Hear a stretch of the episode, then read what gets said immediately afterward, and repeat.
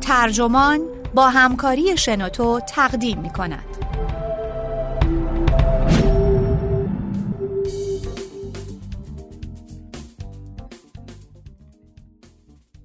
کودک سرباز قربانی یا سلحشور نویسنده مالکوم هریس. ترجمه محمد قفوری منبع ایان. گوینده اکرم عبدی. ترجمه شده در سایت ترجمان.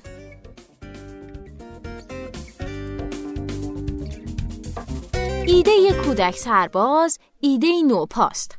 سازمان های حقوقی بین المللی تا حدود پایان سده بیستم به این مقوله توجهی نکردند و حتی اون زمان هم به روشی محتاطانه و کجدار و مریض با اون برخورد کردند.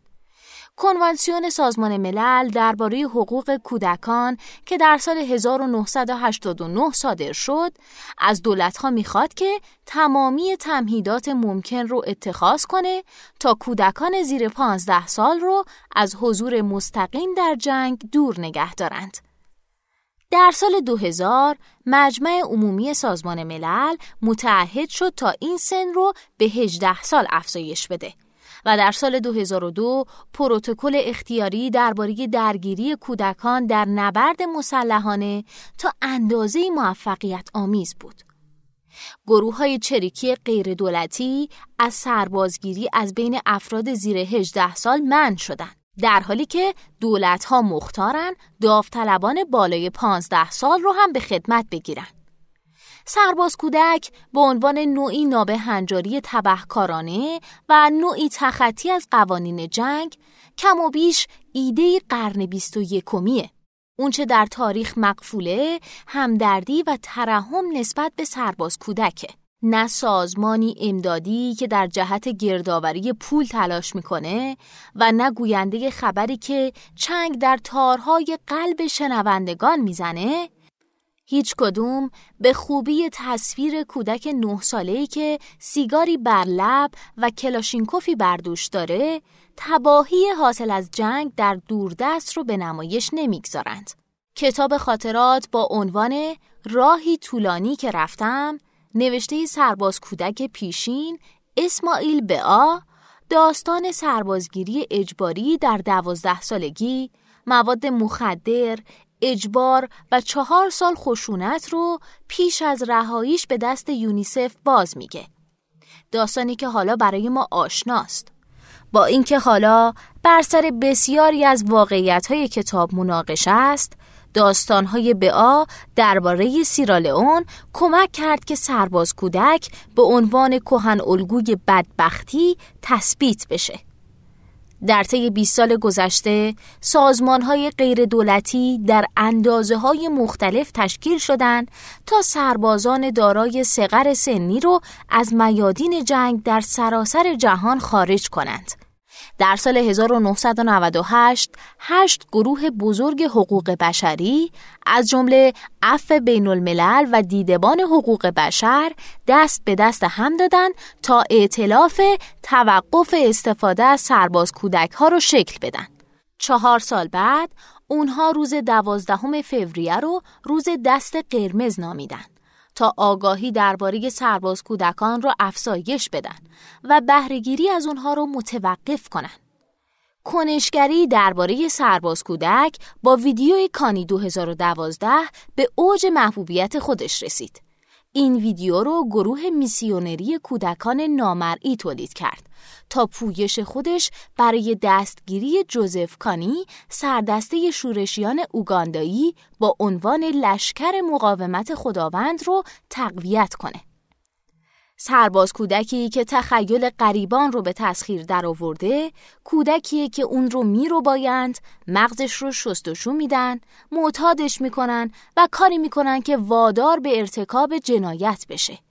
تا اینکه شما خیر غربی دست به کار میشید و به این تراژدی پایان می‌دید.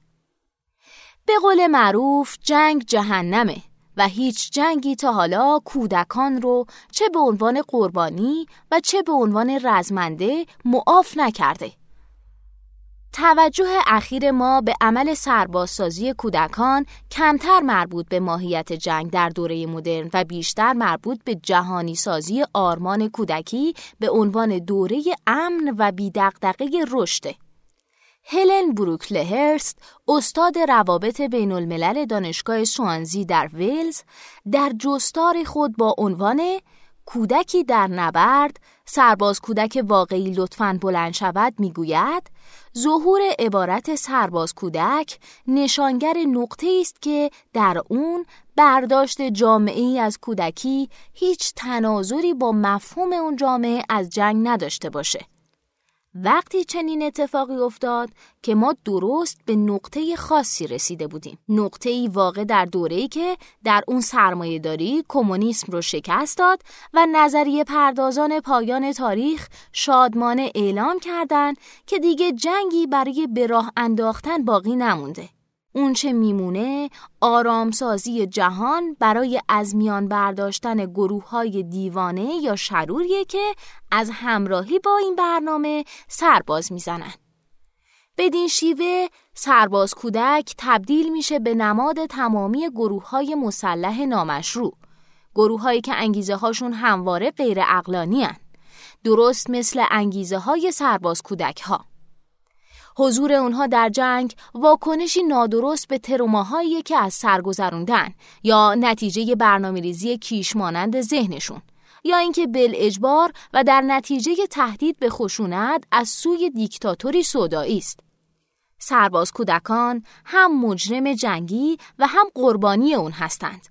درست همونطور که تمامی پیکارجویان غیر دولتی قربانی یک دندگی ابلهانه خودشون هستند. در عصر لیبرال دموکراسی و مقاومت بدون خشونت هر نوع شورشی همونقدر غیر طبیعی به نظر میاد که نوجوانی با درجه سطوانی ضمن اینکه از اونجا که نمی‌تونم هیچ سند تاریخی درباره های مردمی پیدا کنم که در اون اثبات شده باشه نوجوانان در این قیام ها حضور نداشتن از جمله های صورت گرفته در خود آمریکا هر انقلابی بین هر مردمی به صورت بلفل نوعی تخطی از قانون بین المللیه. در هر جایی از جهان زمانی که گروهی شبه نظامی متهم به بهرهگیری از سرباز کودک ها میشه غرب خودش رو محق به مداخله و بازگردوندن نظم می‌دونه. کانی 2012 لطیفه اینترنتی خوبی بود. اما همچنین مستقیما به اعضای کنگره در هر دو مجلس نمایندگان و سنا و هر دو حزب اشاره داشت که خواهان حضور بیشتر آمریکا در آفریقای مرکزی بودند. استفاده از کودکان در نبرد ممکنه در تاریخ چندان رایج نبوده باشه. اما رفتن نوجوانان به جنگ امری غیرقانونی یا شگفتانگیز نبوده. یکی از علل اطلاعمون از این موضوع اینه که سرباز کودکان گذشته خودمون رو در تاریخ و افسانه زنده نگه داشتیم. مارک ای درامبل در کتاب خودش با عنوان بازنمایی سرباز کودکان در قانون و سیاست بین الملل چند نمونه رو نقل می‌کنه. کارل فون کلازویتس، ژنرال پروسی و نویسنده کتاب درباب جنگ در دوازده سالگی به ارتش پروس پیوست. اسکندر کبیر در شانزده سالگی نایب السلطنه شد و شورش تراکی ها رو سرکوب کرد. ژاندارک هم در سنین نوجوانی بود که از شاه درخواست کرد تا به اون اجازه بده که در سال 1429 همراه ارتش به اورلان سفر کنه. داوود موقعی که جالوت رو کشت و بر تخت نشست حتی از این هم جوانتر بود. همینطور نوجوانانی در تی پارتی بوستون در 1773 حضور داشتند. ساموئل ماوری که 17 ساله یکی از پنج مستعمر نشینی بود که در کشتار بوستون در 1770 به قتل رسید. درامبل همچنین کنشگر حقوق بشر کلودت کالوین رو که در 15 سالگی و 9 ماه پیش از روزا پارکس از واگذاری صندلیش در اتوبوس به یه سفید پوست خودداری کرده بود از این زمره می‌دونه. این فهرست ادامه پیدا می‌کنه و در ازای نامهایی که ما می‌شناسیم خیلی افراد دیگه هستند که در زمان گم شدند. در این داستانها دوران جوانی این کودکان حکایت از این نداشت که آرمان اونها فاسد یا منحرف شده. برعکس، کودکان مشتاق نشانه بودند از لطف خداوند یا تاریخ. امروزه حضور سرباز کودک ها بلافاصله به سیاست زدایی از نظام منتهی میشه و اون رو تبدیل به مسئله جنایی می‌کنه. اما حضور سرباز کودک ها در داستان های جنگی کهن مسئله آینده رو طرح می‌کنه یعنی اکنون. برندگان تاریخ می‌تونن حز وافری از نبردهای گذشته ببرن. اونا می‌تونن خودشون رو به جای سرباز کودکان تازه بالغ بگذارن. چون می‌دونن داستان به چه چیزی ختم میشه. به دموکراسی لیبرال سرمایه دارانه نظام دولت ملت و سازمان ملل. حالا که ما سرباز کودکی رو پشت سر گذاشتیم می‌تونیم خوشباورانه به اون به عنوان بصیرت و شجاعت نیاکانمون نگاه کنیم. در هر حال هر کاری که اونها انجام دادن باعث شده که ما به اینجا برسیم تا زمانی که سرباز کودکان از ژئوپلیتیک عصر حاضر تفکیک بشن روایت اونها برای کودکان آمریکایی کاملا مناسب به نظر میان اون پسرک جادوگر هری پاتر رو تصور کنید. هری کودکی که در جنگ یتیم شده و در ده سالگی از خیشاوندان زنده مانده خودش گرفته میشه به مدرسه دور افتاده برده میشه که تحت مدیریت جنگجویان سابقه. بهش میگن که سرنوشت شکوهمندی در پیش داره و به اون جنگیدن رو یاد میدن. جنگاوری که پدر و مادر اون رو کشته برمیگرده تا نبرد قدرت رو به راه بندازه. در همین موقع هری نوجوان قیام می‌کنه و واحدی مسلح از همکلاسی های خودش رو به راه میندازه تا با دشمنان داخلی و خارجی نبرد کنه. یکی از سرباز کودکان در یکی از نبردهای بعدی کشته میشه. بعد از جنگ هری و بهترین دوستش ران که هر دو هنوز نوجوان هستند به واحد پلیس حکومت جدید میپیوندند. جی کی رولینگ نویسنده رمان در سال 2007 زمانی که پس گفتار آخرین کتاب خودش در این مجموعه رمان رو برای خبرنگاران به تفصیل بازگو می کرد گفت اونها حالا متخصص هستند. مهم نیست که چند سال دارن یا دیگه چه کردن. دادگاه جنایی بین المللی ممکنه از این ماجرا اعلام براعت کنه. اما اعضای این دادگاه عادت ندارن که برندگان رو تحت پیگرد قرار بدن.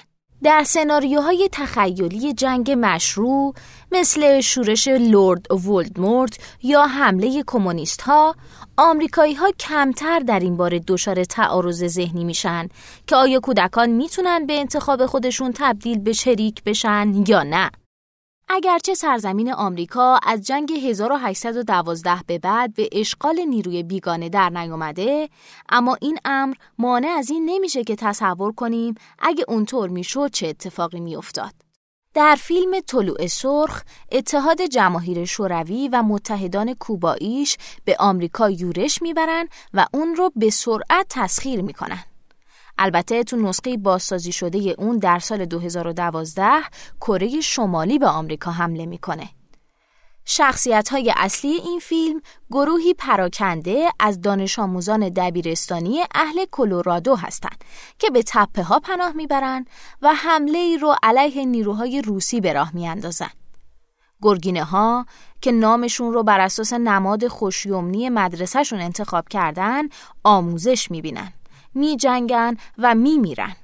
اما به واقع کسی این پرسش رو مطرح نمی‌کنه که آیا اونها باید تسلیم بشن یا اینکه برای بردوش گرفتن چنین مسئولیت هایی بیش از حد جوان نیستن؟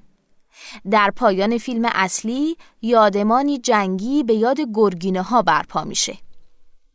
در نخستین روزهای جنگ جهانی سوم چریک ها که بیشترشون بچه ها بودن اسامی یاران از دست رفتشون رو بر این سنگ حک می کردند.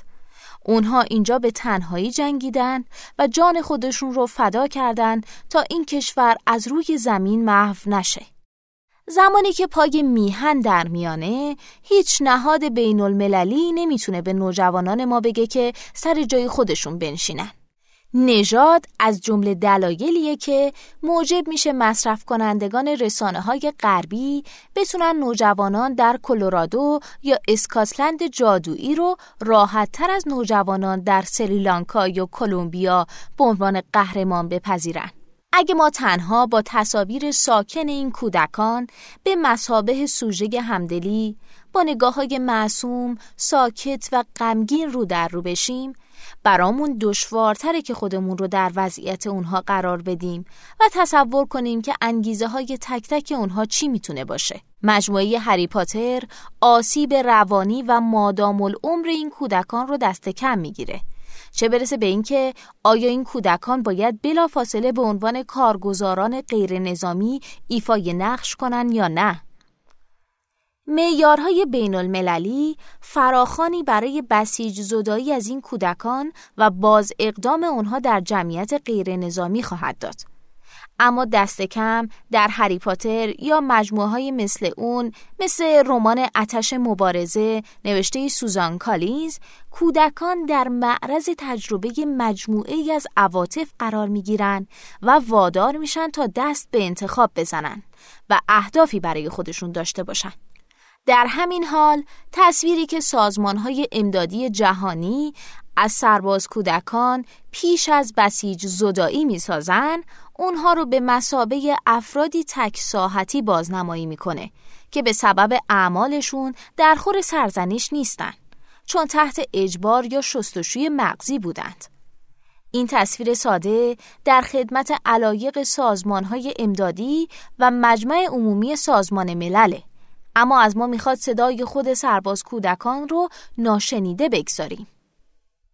برای مثال در سال 2009 یونیسف و سریلانکا دست به دست هم دادند تا پویشی رسانه‌ای به نام کودک را باز پس دهید به راه بندازند. هدف از این پویش ممانعت از جذب سربازان زیر سن قانونی بود. به ویژه از سوی گروه شورشی ببرهای آزادیخواه تامیل در پسترها عکس های سیاه و سفید از چهره های عبوس سرباز کودکان بر روی عکس های تمام رنگی پیکرهاشون گذاشته می‌شد که مشغول وقت گذرانی های مناسب سنشون هستند. در کنار عکس دختری این نوشته اومده. او می‌خواد رقاص باشه نه سرباز کودک. و پسری که می‌خواهد کریکت بازی کنه. سبک بلاغی این نوشته این رو پیش فرض می‌گیره که سرباز کودک ها رو بوده یا مجبور به شرکت در نبرد شدند. اما درباره نوجوانانی که به خدمت ببرهای تامیل در آمدن بررسی های صورت گرفته که نشون میده چنین امری نسبتا نادره. در یکی از این بررسی ها 18 نفر از 19 پسر نوجوان حاضر در میان این گروه اظهار داشتند که داوطلبانه به اون پیوستن. اما آیا یک کودک می‌تونه حقیقتا برای پیوستن به یه ارتش داوطلب بشه؟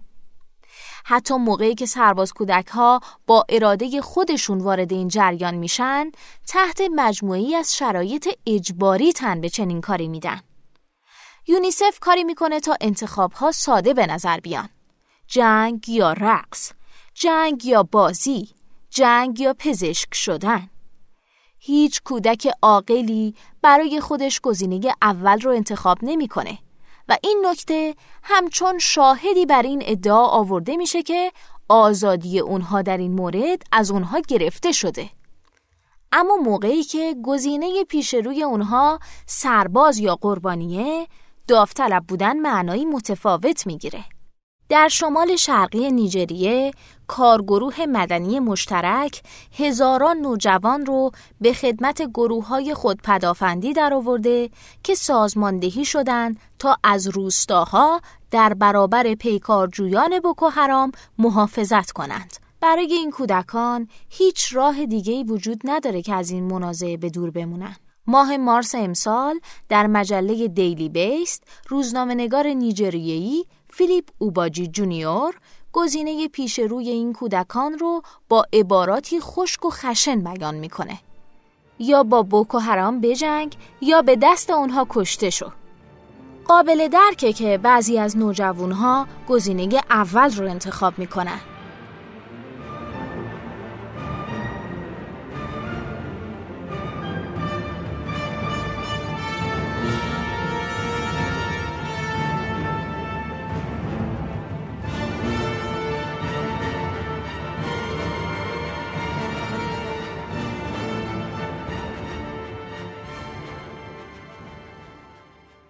اگه پسرک های سرباز همچون کسانی تصویر میشن که ذاتا آسیب پذیرن اون وقت دخترک های سرباز به گونه مضاعف در معرض این آسیب پذیره ذاتی قرار دارن. مصرف کنندگان رسانه های غربی یاد گرفتن که با شنیدن زن جوان در معرض خطر به یاد چی بیفتن؟ تجاوز جنسی. موقعی که حامیان حقوق زنان میگن چهل درصد سرباز کودک ها دختر هستند بدترین ترس های مخاطبان خودشون رو درباره نقش زنان در جنوب جهان برمیانگیزن. در تلاشی که برای ثبت روایت های خود دختران صورت گرفته در سال 2002 گروهی از پژوهشگران محلی تحت سرپرستی ایونه کرنس از اعضای دفتر کواکر در سازمان ملل و نماینده جنبش مسیحی کواکر یا انجمن دوستان در سازمان ملل با 24 زن جوان درگیر در چهار قلمرو منازعه مصاحبه های انجام دادند. آنگولا، کلمبیا، فیلیپین و سریلانکا. بدترین ترس های کرنس در آنگولا تصدیق شدند. جایی که در اون دختران بل اجبار به خدمت گرفته می شدن و از اونها سوء استفاده جنسی می شد. اما از 18 دختر دیگه 17 تای اونها داوطلبانه به گروه های چریکی پیوسته بودند و گواهی اونها درباره تصمیمهاشون در این مورد روشن می‌کنه جای توجه به چه پیچیدگی هایی در تصویرسازی ما از سرباز کودک ها خالیه. برخلاف انتظارات کیرنس این مصاحبه ها نشون دادند که سه مورد از چهار گروه چریکی قوانین سفت و سختی درباره روابط جنسی بین سربازان وضع کرده بودند. از جمله رویه های مشخصی برای جلب و تایید رضایت زنان. خیلی از زنان جوانی که با آنها مصاحبه شده فعالیت خودشون به عنوان سرباز رو به مسابه فرار از خشونت جنسی و دیگر اشکال استثمار در خونه به سوی محیطی نظامی و ساختارمند وصف کرده بودند. این گروه ها اعمال نظارت بر فعالیت جنسی رو معمولا در قالب جلوگیری اجباری از بارداری یا سخت جنین اجباری انجام می‌دادند تا آمادگی نیروهای مبارز خودشون رو حفظ کنند. یکی از پیکارجویان زن سریلانکایی فرار خودش از خونه رو در آستانه تن دادن به یک ازدواج اجباری توصیف کرده بود. اظهارات مبارزان فیلیپینی واقعا تکان دهندن. دختران از مشارکت در فرهنگی مبتنی بر نقد دو طرفه حکایت می کنند. اونها در گروه چریکی خودشون وقت فراوانی برای مطالعه دارند و اعضای گروه صدای اونها رو میشنوند. آموزش اونها شامل سخنرانی درباره سیاست‌های سختگیرانه علیه آزار جنسی می‌شد. یکی از مصاحبه شوندگان می گفت در این سمینار روشن می شد که استثمار زنان مطلقا ممنوعه. من خیلی احساس امنیت کردم. هیچ ترسی نداشتم. برخلاف تصورات غربیان درباره عملیات سرباز کودک های معنس اکثر کسانی که با آنها مصاحبه شده برای تبدیل شدن به پیکارجو انتخاب سنجیده ای داشتند. این زنان جوان طیف وسیعی از امنیت و آسیب رو تجربه کرده بودند. اما اجتماع بین المللی اونها رو به زور در درون یک کهن الگوی قربانی قرار میده که شکل و شمایل یکسانی رو بر همه تحمیل می‌کنه. این فرض که همه دختران سرباز همون خشونتی رو متحمل میشن که جنگجویان آنگولایی در معرض اون قرار دارن سه چهارم حکایت های این دختران رو از قلم میندازه. کرنس درباره فیلیپین و کلمبیا می نویسه اگه پای مبارزه هم در میان نبود دختران زندگی در بین گروه های نظامی رو بر زندگی غیر نظامی خودشون ترجیح می‌دادند. سازمان های امدادی سیاست جلوگیری، بسیج زدایی و باز اقدام رو پی می‌گیرن که به هیچ وجه دلایل و انگیزه های متنوع کودکان برای پیوستن به جنبش های چریکی رو در نظر نمی‌گیره. این سازمان ها توجه ندارند که شاید اساسا این دختران تمایلی به باز ادغام در جامعه غیر نظامی نداشته باشند. سرباز کودک ایده متأخره و ما به تازگی شروع به فهم و درک تضادهای اون کردیم. در تخیل غربیان معاصر شما می‌تونید مبارزی شجاع در راه آزادی یا سرباز کودکی استثمار شده باشید اما نمی‌تونید هر دوی اونها باشید. تنش بین این دو تصویر در شماره سپتامبر گذشته مجله ماری کلر آشکار شد. اونجا که الیزابت گریفین روزنامه نگار آمریکایی درباره زنان YPJ یا واحد حمایت از زنان یعنی نیروی خودپدافند و متشکل از کردهای سوری مارکسیست فمینیست که در حال مبارزه با داعش هستند دست به قلم شد. خیلی از زنان جوان کرد ترجیح میدن که به جای آواره شدن به YPJ بپیوندن تا با داعش مبارزه کنند. هرچند این گروه رسما تابع پروتکل اختیاریه. نسخه اصلی مقاله مزبور شامل اسامی برخی از کارآموزان و رزمندگان نوجوان بود که به مسابه قهرمان از اونها تجلیل می کرد و ویراستاران مجله چنان مجذوب این داستان شده بودند که فراموش کرده بودند در حال تایید جنایتی جنگی هستند. حالا یادداشتی نچسب از ویراستاران مجله بر بالای متن آنلاین این مقاله درد شده. با این مضمون. تلاش های وای پی جی قابل توجه هستند. اما مجله ماری کلر بهرهگیری از سرباز کودک ها رو در هیچ شرایطی تایید نمی‌کنه. این مقاله برای باستاب چنین مسئله ای ویرایش شده.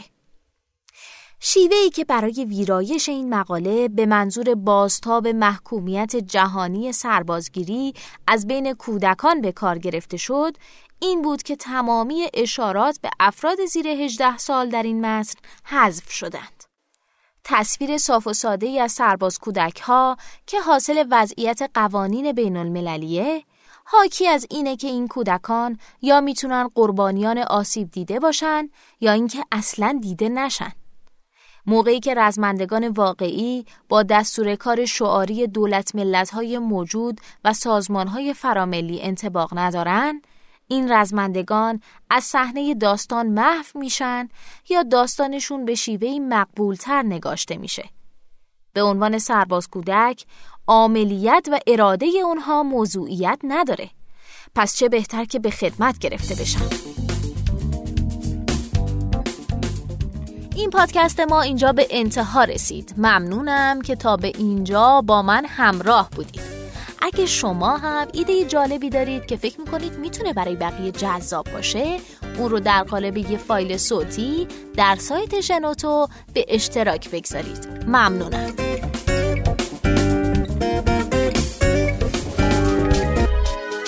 شنوتو سرویس اشتراک گذاری فایل های صوتی www.shenoto.com